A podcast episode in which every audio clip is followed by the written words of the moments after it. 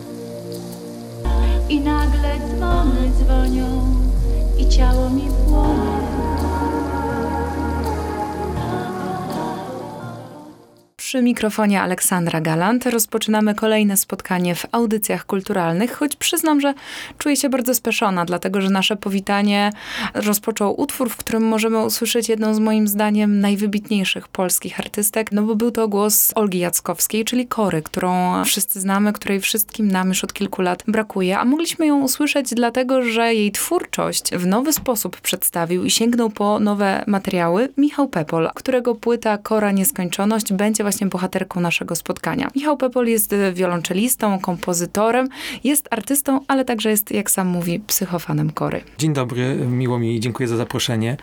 Szczególnie mi miło, że jestem w murach NCK, który chyba, jak dobrze liczę, 12 lat temu przyznał mi stypendium Młoda Polska i wiolonczela, na której gram i na której nagrałem tę płytę też, to dzięki właśnie wsparciu stypendialnemu tego projektu. Natomiast bardzo mi miło, że, że tu jestem, że mogę opowiedzieć o tej płycie. Jest to dla mnie bardzo ważna płyta właśnie dlatego, że jestem no, gdzieś tam mocno zanurzony w twórczość i w samą osobę Kory od wielu, wielu la- lat i bardzo potrzebowałem jakoś dać temu ujście i rzeczywiście myślę, że ta myśl, która kiełkowała, żeby się zmierzyć z jej twórczością, żeby jakoś spróbować połączyć swoją twórczość z jej dziedzictwem, które pozostawiła Zabrakło mi odwagi, żeby się do niej odezwać za jej życia, no to cieszę się, że chociaż od, odważyłem się potem jakoś e, sięgnąć po to i, udało mi się to zdobyć, te materiały takie, które są niewydane, nieznane. Co oznacza to bycie psychofanem? Ja myślę, że raczej to jest taka trochę prowokacja, w tym sensie, że nam się to kojarzy słowo psychofan z kimś, kto uprzykrza życie albo śledzi, stalkuje, interesuje go wszystko oprócz powodu, dla którego ta osoba jest sławna, nadmierne zainteresowanie życiem prywatnym czy coś, no to,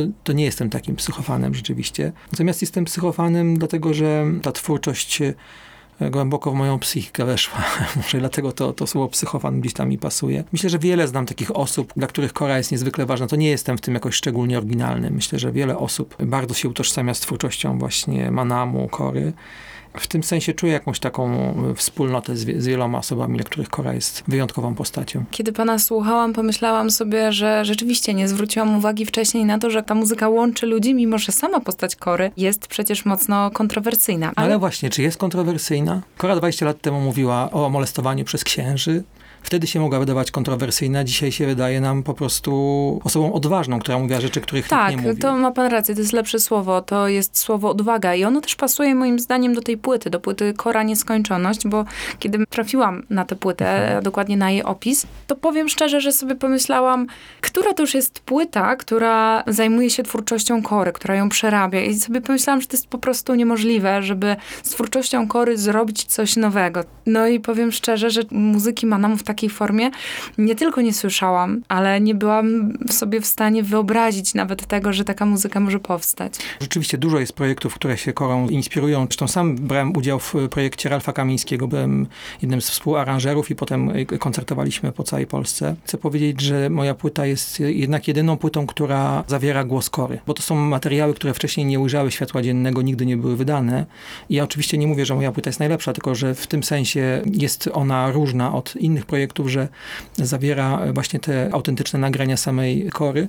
To się nie mogło chyba wcześniej zdarzyć, dlatego że ja zrozumiałem dopiero po fakcie, po tym jak zajmowałem się clearowaniem tego projektu, czyli zdobywaniem praw, że to jest po prostu tak trudne, że tego jest tyle i to jest tak skomplikowana materia, że chyba też zrozumiałem, czemu kory po prostu na nowych płytach nie ma. Przypuszczam, że bardzo trudne jest to, żeby mówić o własnej muzyce, jakoś ją określać, nadawać jej ramy, bo przecież nie o to w muzyce chodzi. Ale ja bardzo długo szukałam słów, które mogłyby to, co ja na tej płycie usłyszałam, opisać. No bo... właśnie, może pani poopowiada, co pani, bo ja w sumie jestem strasznie ciekaw, co inni na niej słyszą. Miałam wrażenie, że doszło do jakiegoś niezwykłego połączenia takiej muzyki elektronicznej, ale takiej bardzo mocno industrialnej, z tą całą poetyckością, którą miała w sobie Kora. I to zderzenie było dla mnie chyba takie bardzo poruszające, bo ja cały czas miałam wrażenie, że ona próbowała się wydostać. No to jest dla mnie super, bo ja kilka takich opinii słyszałem, trochę jakbym robił taki seans, który powoduje, że wsłuchujemy się w jakieś inne wymiary, nie chcę powiedzieć zaświaty i słuchamy, jak Kora do nas śpiewa dzisiaj. Tak usłyszałem kiedyś taką opinię i bardzo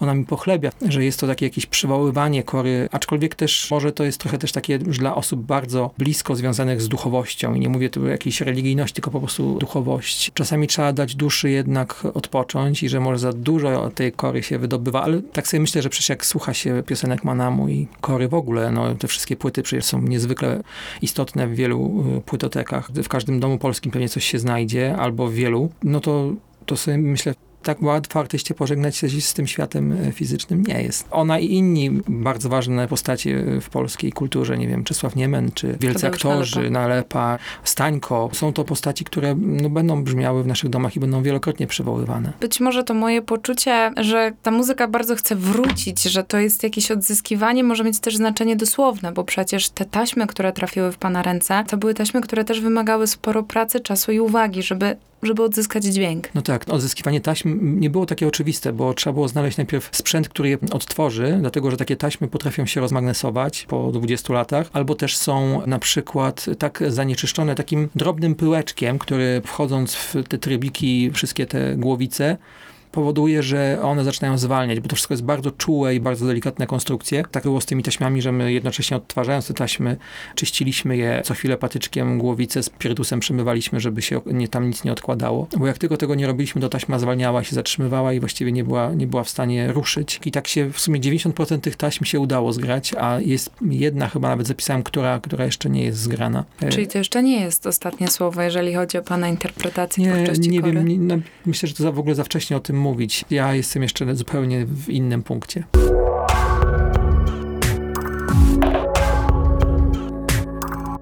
Zapytam o tytuł. Co prawda mam wrażenie, że wcześniejszy fragment naszej rozmowy trochę podpowiedział, czym ta Mhm. nieskończoność jest, ale Kora nieskończoność, czy też możemy spoglądać na tę nieskończoność jak na ósemkę? No, ósemka w, w życiu Kory to jest taka w ogóle podstawowa cyfra i to jest cyfra, która po prostu się przewija non-stop. Kora się urodziła 8 czerwca, w domu dziecka miała numer 8, może właśnie dzięki tej ósemce, a może zupełnie bez związku ze sprawą. W latach 50. Kora też miała numer i tak się do niej zwracano. Kora umarła 28 lipca 2018 roku. Na jej robie na Powązkach nie ma daty śmierci, tylko jest właśnie znak nieskończoności. Jest 1951 myślnik, znak nieskończoności. Jest to, myślę, że bardzo piękny gest, taki podkreślający, że życie artysty nie kończy się z chwilą tego fizycznego odejścia. No i pomyślałem, że, że ten tytuł płyty będzie właśnie taki, że, że to jest płyta o korze dla, dla kory, z korą przede wszystkim, z korą w centrum, ale też o tym, że, że ona się gdzieś nie kończy. Mam nadzieję, że się długo nie skończy, mam nadzieję, że się nigdy nie skończy. I właśnie ta nieskończoność kory wydaje mi się jest takim centrum tego, co mnie interesowało. Strażnikiem twórczości Kory, pamięci o niej jako postaci, ale także o tym, co zostawiła po sobie, jeżeli chodzi o sztukę, jest Kamil Sipowicz. Zdaje się, że również dzięki jego wsparciu i jego pomocy tę płytę udało się stworzyć. Chodzi mi o dostęp do taśm, a także pewnie wspomnienia. Przede wszystkim dostałem materiał od Kamila, ale tutaj też muszę duże podziękowania złożyć na, na ręce siostry Kory Ani Kupczak, która bardzo, bardzo mnie wspierała, ale też synowie Mateusz oraz Szymon też y, wszyscy kibicowali, żeby ta płyta się ukazała, bo podobało im się to, co zrobiłem. Ale rzeczywiście Kamil na początku dał mi te materiały, zaufał mi gdzieś tam, a on rzeczywiście jest depozytariuszem tych wszystkich śladów i tych wszystkich pozostałości ze studiów i tak dalej, jako że też jest szefem firmy Kamiling, która płyty Manamu wydawała od lat 90., więc jest też e, właścicielem tych wszystkich praw. Jestem bardzo wdzięczny jemu i całej rodzinie Kory, że pozwolili mi i, i zaprosili mnie gdzieś tam do tego świata. Mm, Ja się nie, absolutnie nie chciałem tam wpychać, ale poznałem ich tam wszystkich w sumie dosyć blisko i, i też byłem w Kory i Kamila domu i miałem okazję zobaczyć to piękne miejsce na Roztoczu, gdzie spędzili ostatnie pięć lat życia Kory. Są to miejsca mocno zaznaczone jej obecnością. Chciałam też na moment wrócić do tych taśm, o których już wcześniej rozmawialiśmy, bo zastanawia mnie uczucie, jakie towarzyszy temu, że poznaje się nowe utwory Kory, nowe utwory Manamu. Zakładam, że pan dyskografię Manamu, płyty Kory zna właściwie na pamięć. Natomiast tutaj pojawiały się nowe nuty, nowe zapisy, nowe dźwięki. To były po prostu ślady y, z istniejących piosenek. Dla mnie to było bardzo istotne, ponieważ miałem różne wersje i miałem też sam wokal po prostu, bez innych instrumentów. Natomiast te taśmy były też bardzo cenne, ponieważ właśnie tych wokali było dużo i ja mogłem z nich robić chórki, bo na przykład miałem, miałem kilka czystych wokali różnych, w różnych tonacjach i potem można było, żonglując tymi wokalami, kompilując je, można było stworzyć inne utwory. Natomiast rzeczy, których nie znałem wcześniej, były w innych materiałach rzeczywiście. Naszą rozmowę chciałabym spuentować niestety nie moimi słowami. To są słowa Adama Suprynowicza, dziennikarza i krytyka muzycznego, który tak opisał tę płytę, bo w pewnym momencie ja powiedziałam, co ja tam słyszę.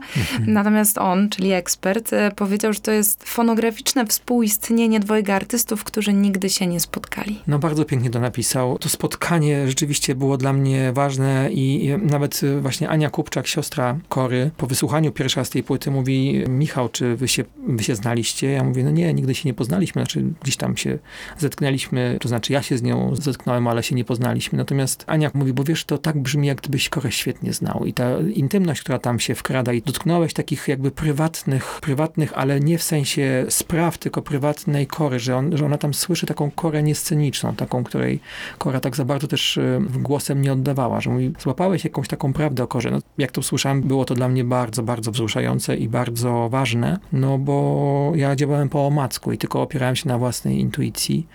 I to spotkanie było, no rzeczywiście, pozwalałem Korze, jej głosowi się prowadzić gdzieś tam w swojej pracy, natomiast no, podejmowałem decyzję opierając się tylko na tym, co czuję i, i co mi podpowiada przeczucie, albo jakiś po prostu wewnętrzny głos, albo po prostu jakiś zewnętrzny głos. A dowodem na to, że warto opierać się na własnych emocjach, odczuciach i tym wewnętrznym głosie jest właśnie płyta Kora Nieskończoność. Płyta, o której dzisiaj rozmawialiśmy, płyta, o której mówił Michał Pepol, jej twórca, wiolonczelista i kompozytor. Bardzo dziękuję za rozmowę. Dziękuję.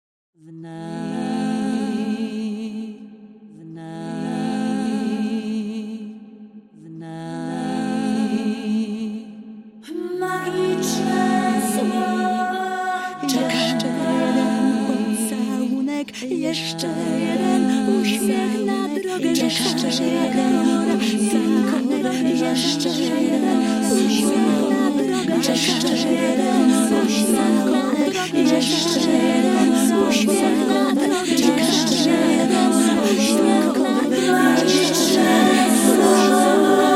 Przyjdź do mnie, kiedy tylko chcesz Ktoś do miłości dodał grzech. Niech jutro martwi się o siebie Miłość jest zawsze wybawieniem. Lecz widzę w twoich oczach strach. Nie chcę otwierać znanych szaf. Odchodzę naga, całkiem naga. Wolna i naga jak ptak. Czekam,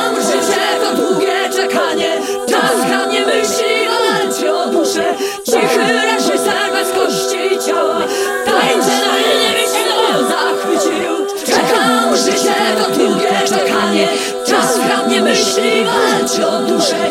Cichy reżyser bez kości ciała. Tańczę na niebie się nim zachwycić. Bądź dzielny, bądź się Bądź dzielny, bądź się.